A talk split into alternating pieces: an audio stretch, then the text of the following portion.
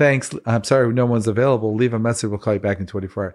That screams you got no choice. That is pretty much classic for you're going to be in a lot of hurt. Dr. Jonathan Bakhtari. You can see it. I mean, it's crystal clear. I think it's going to really revolutionize things. Which is a big game changer. Uh,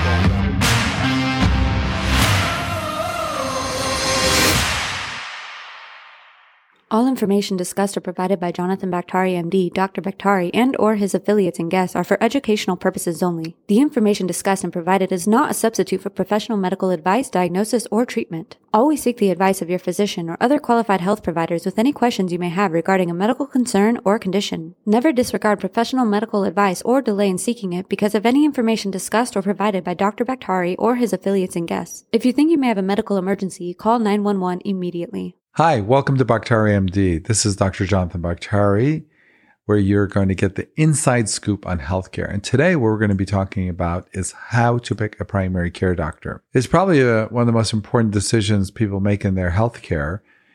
And if you are the type of person who seeks out your primary care for many things, as well as your healthcare, lifestyle issues, exercise, weight loss, and a whole host of things. Picking a pr- good primary care doctor can be very, very important. But how do you go about it? Let's talk about the challenges in picking out a good primary care doctor. First of all, the thing that's sort of the big elephant in the room picking out a good primary care doctor is your insurance because you can pick a great doctor, but if your insurance changes or if your doctor is no longer in the insurance plan after six months or a year, it can be pretty, pretty frustrating. So before you seek out a primary care doctor, you are going to have to square away what's going on with your insurance plan, short term, long term. I know when people change jobs, for example, their insurance plan changes, so they have to change primary care doctors. Even, you know, uh, in Medicare HMOs and regular HMOs, uh, doctors fall off and on plans. So it's very frustrating to try to find a primary care doctor that you're going to have a very long relationship unless you really have a PPO uh, insurance plan or straight original Medicare with a supplement where you can stay with the same doctor for a very long time. So I think that's the first challenge. So, and I think the second challenge is are we trying to talk about finding a doctor within a small network that's defined by insurance plan? Or do we have what I call the carte blanche or the American Express insurance plan that lets us go anywhere and pick anyone? So let's compartmentalize that. So if you have restricted networks because you're in an HMO or because you are in a Medicare Advantage program, you have to understand that whatever decision you make may not be long lasting. Even if you keep the same plan, the doctors can fall off the plan. So it's very, very touchy. Within a plan, I think because you're you're restricted, it actually is a little bit easier because literally there's, you know, just a, a small group of people to evaluate. In that case, you're really probably eva- evaluating the plan more than you are evaluating the primary care doctor. Because if you're in that kind of situation, the network itself can be pretty frustrating if it's not a good network. One of the things that I tell people before they get into a, a defined network is just get a sense for what the network looks like. So find out how many doctors you have to choose from. Find out how many locations you can see those doctors. And also find out how difficult it is to get to see the doctor. One of the cool things that I tell a lot of my friends is if you're thinking about seeing a doctor, try calling the office and just see how difficult it is to make an appointment, even if you don't make one. Uh, you know, I always say the more options you get on that initial phone call probably is a marker for how difficult of a time you're going to have navigating that work system. And by that, I mean, if you get option one, you know, when you call, hello, you know, if you want to make an appointment, hit one. If you want your medical records, hit two. If you want to get lab results, press three. If you want to get prescription, you know, prescriptions, hit four. And then when you hit those, there's more menus within it. And you finally go through all that. And then you get to the last menu and they say, leave a message. We'll call you back in 24, 48 hours. Let me tell you something. If I run a business and I miss your call and you could go somewhere else, I'm answering the phone. It takes a lot of balls, if I can say this. It takes a lot of balls to say press one, press two, press three, press four and then within that say you know, press one press two press three press four and then say okay now you press that press one two uh, three and then say thanks i'm sorry no one's available leave a message we'll call you back in 24 hours. That screams you got no choice. That is pretty much classic for you're going to be in a lot of hurt because by and large if you're in a system that does that to you it's probably a marker of other things to come. So that is such a simple thing to do. So if you're thinking of signing up for, if you have a choice of a certain network or a certain insurance plan with a network, try doing that. In fact, try showing up at the office and seeing what the waiting room looks like. You know, I know that's a lot of pain and anguish to go through, but it's also can save you a lot, a lot of hardship. I think part of it is managing expectations. If you have no choices or financially this is the right choice for you, you may want to live with all that. Or you may actually find out it's a great company and you know you can get through to a receptionist most of the times right away. And by the way, let me just clarify. Every office has a bad hour or two, you know, or a bad moment or two. But if that's consistent, yeah, that's not going to be fun. But you do have options. Check out the network. How many doctors, how many nurse practitioners, how many PAs? The other thing about defined networks in an HMO or PPO is a lot of times you're you may or may not be able to see the doctor. There's also other providers that may be sort of available to see you, such as nurse practitioners, PAs. Nurse practitioners and PAs are, are amazing. So doc, a lot of doctors are, are very good, but at the end of the day, you have to be comfortable with who you want to see. So if you're actually bent on seeing an MD as your primary care, you may want to research that out before you sign up for that plan. And a lot of times, you know, you may be assigned to an MD, but get to see a nurse practitioner and PA, which is okay, but you should be aware that that may happen. So, those are some of the tricky issues in looking at a narrow network and trying to pick a physician. And in the, most of those cases, it is possible to have one physician for a very long time, but it's also possible that because of the stuff I mentioned earlier that you may not be able to keep the same physician for an extended period of time. So let's switch over and then talk about what happens if you do have the carte blanche or the American Express insurance card where you can go anywhere, anytime. Now that's going to be a whole different strategy. When you're selecting any physician, now you have literally the whole city to pick from. And by the way, if if you travel a lot or if you're a snowbird or whatever, these are the kind of insurance plans that really allow you flexibility. You can actually have a primary care doctor in your hometown. And if you go away for the summers to your whatever cabin or wherever you go in the summer or in the winter, you can have another primary care doctor in theory or see someone else because of because that you have because you have that flexibility. So in searching out for a primary care doctor, I think some of the things we talked about earlier, which is, you know, call the office, go visit the office, and also find out if they're the only clinician that will be routinely seeing you. Of course, providers go on vacations and what have you, and you know, the, things come up. But I mean, on balance, is that the person you're going to be seeing? Even within sort of private groups that are not tied to HMOs, there are physician extenders, there's clinicians like PAs and and and nurse practitioners. So just be aware if you're signing up for that practice, if you will be seeing other clinicians or just the one that you've researched and found. Also, sometimes they have other MD partners that rotate depending on the day. And so just be aware of that schedule. You know, a lot of us really yearn for having a healthcare quarterback. And I think we get disappointed when we realize that we thought we had a healthcare quarterback, but because, like I said earlier, because of the HMO plan that with switches as or even in, in a regular practice because the doctor uh, is not available on certain days. So just really get a sense for the availability and how much access you're going to have to that primary care doctor. Okay, so I think that we kind of talked about how to go about understanding how you're going to have access to the primary care doctor.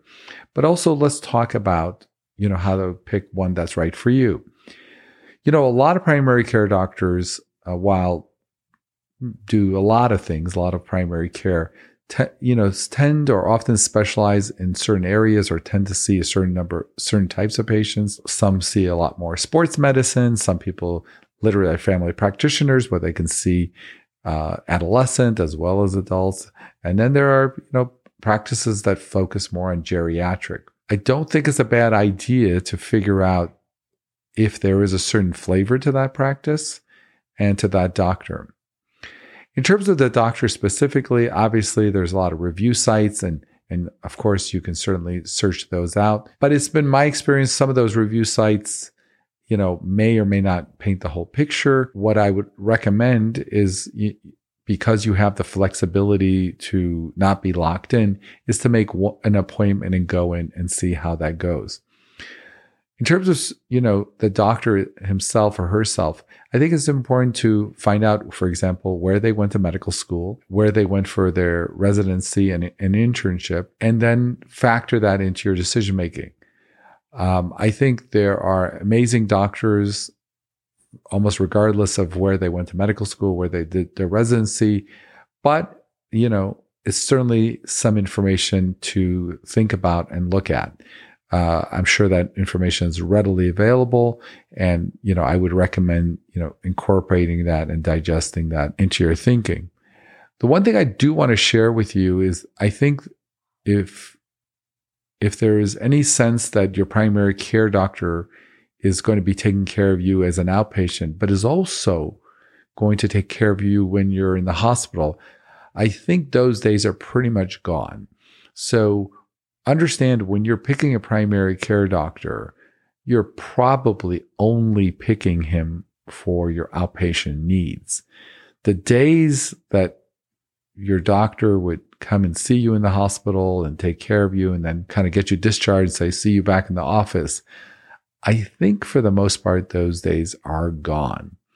So understand that when you're picking a primary care doctor, you're specifically picking a pri- primary care doctor for an outpatient setting. So, having said that, uh, be aware that if you get admitted to a hospital, you need to also understand what kind of doctor you're going to see there. Again, if you're in a limited plan with a limited network, the doctors you're going to see there are going to be predefined. And you could research and, and find that out. Not only the doctors, but also which hospitals are in network. If you have an unrestricted sort of insurance plan where you can go to almost any hospital and have any doctor take care of you. It's still going to be an issue because your primary care doctor will probably not be the one to see you in the hospital. However, that may be an interesting conversation to have with your primary care doctor to say, Hey, I know you've been taking care of me. You're doing a great job, whatever, but on the off chance that I have to be admitted to the hospital, you know, who is going to take care of me? Depending on the hospital you go to, your primary care doctor may not have a choice, but theoretically, he may have an idea of which hospital will be taken care of by which group of doctors. So ask for that. I don't know to what extent they're going to have input, but you should at least think about that because you will probably not be able to pick your doctor in an emergency situation if you've landed in a hospital, especially if you've gone through the ER. You're probably going to be assigned a doctor or more likely a hospitalist. I think we touched upon it a little bit earlier that because of some of the changes in managed care, it's more and more challenging to keep a primary care doctor. I mean, a lot of people can pull it off, but a lot of people can't.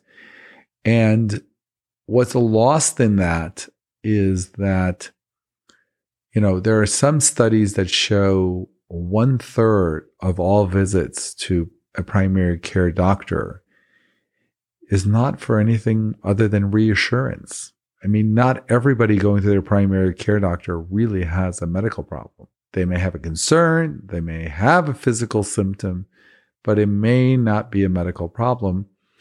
And, you know, in the old days when you could keep your primary care doctor, that was a big part of them being able to figure out, oh, Susie's here because I don't know, she's going through a tough time or whatever.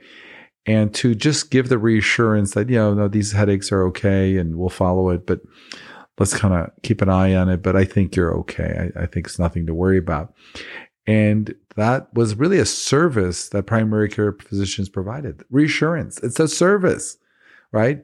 Because you're concerned, you you want someone in a white coat that you trust tell you, come on, don't worry about it. It's nothing. I mean, that's what you want metaphorically. And if you're changing primary care doctors every year or two and you don't have that relationship, I think it would be difficult or more difficult for primary care doctors to look at you and say, "Oh, I know Susie. This uh, she's you know this like obviously this is related to this or related to that." So I think I think that's the unfortunate part, and I think for the people who can keep a primary care doctor for long stretches, I think that's really an added benefit because not only are you getting the me- medical expertise that you need when you need it, but you're also getting the reassurance when there is nothing serious to, to worry about.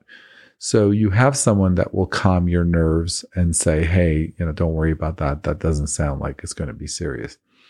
So as you search for a primary care doctor, just understand it's not just a service you're getting that could just be easily exchanged with another person the next day, potentially.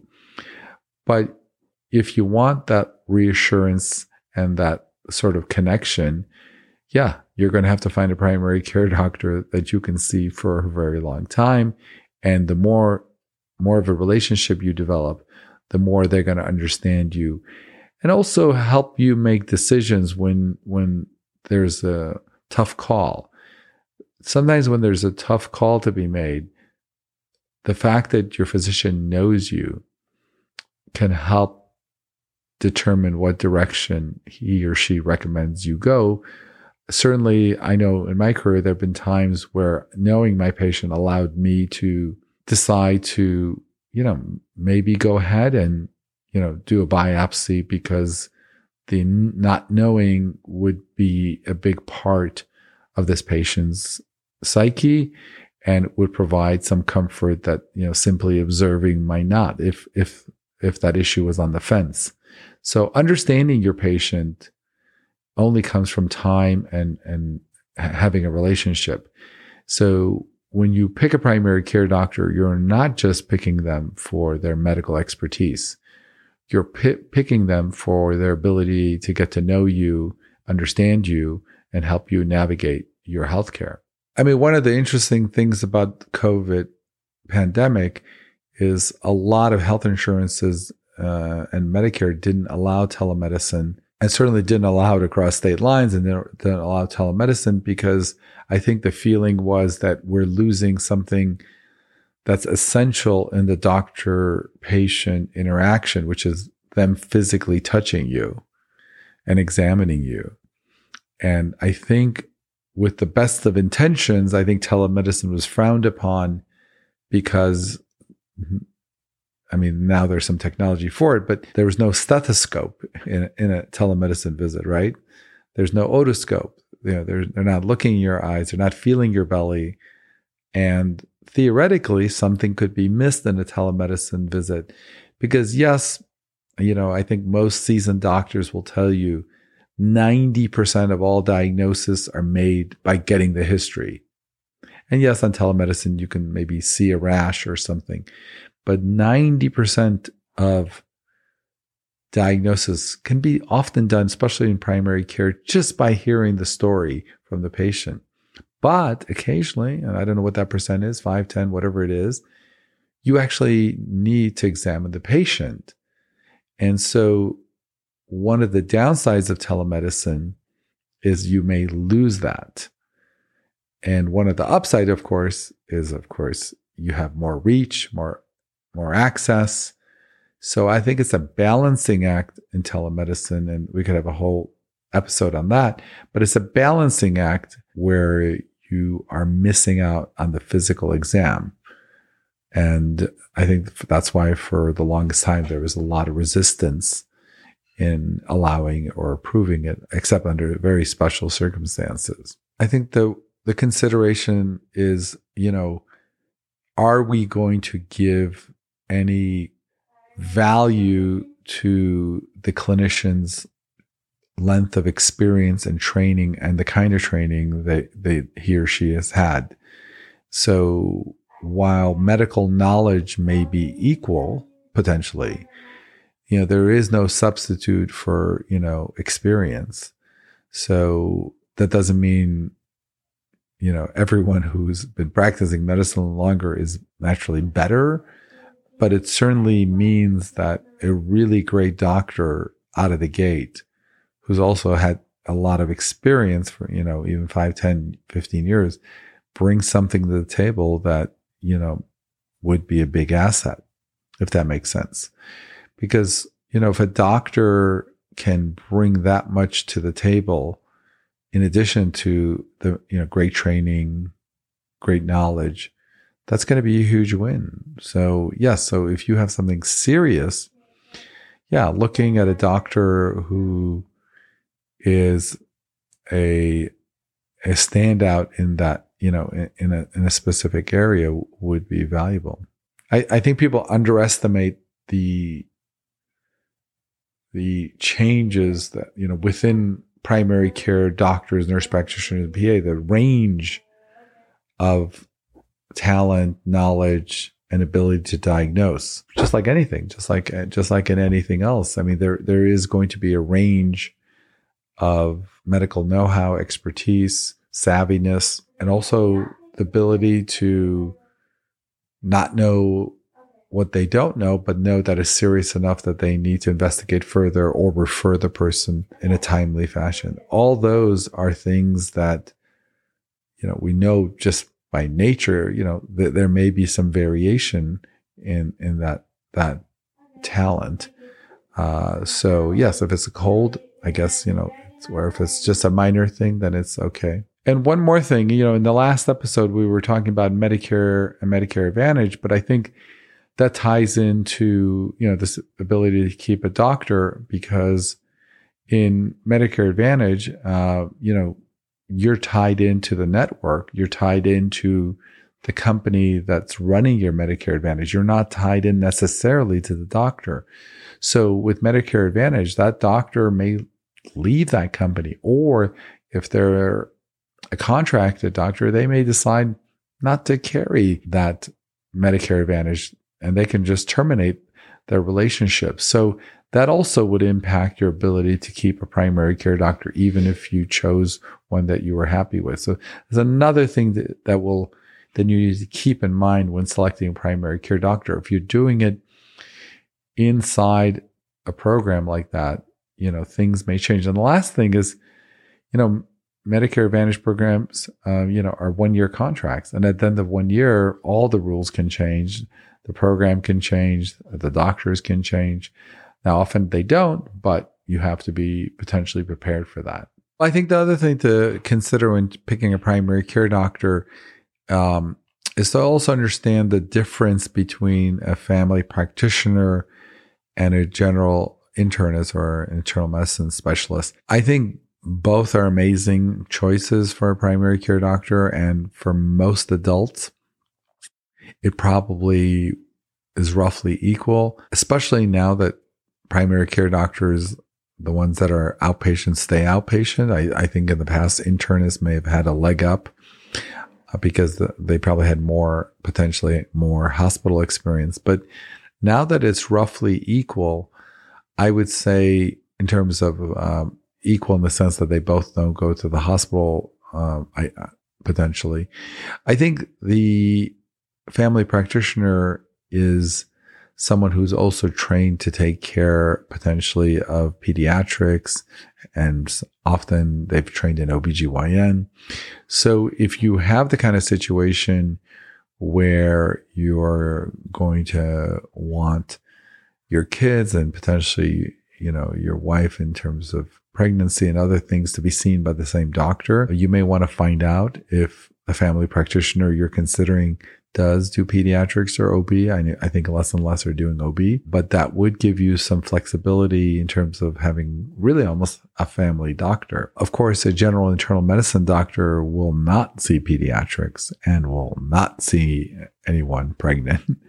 So, you know, that's a clear line in the sand and they are only going to see adults. Could you argue that because they're not as focused in, in other things that an internist is a better primary care doctor? I don't think so. I think I think internists and family practitioners are relatively interchangeable on adult medicine. While having said that, there are internists that have special areas of focus.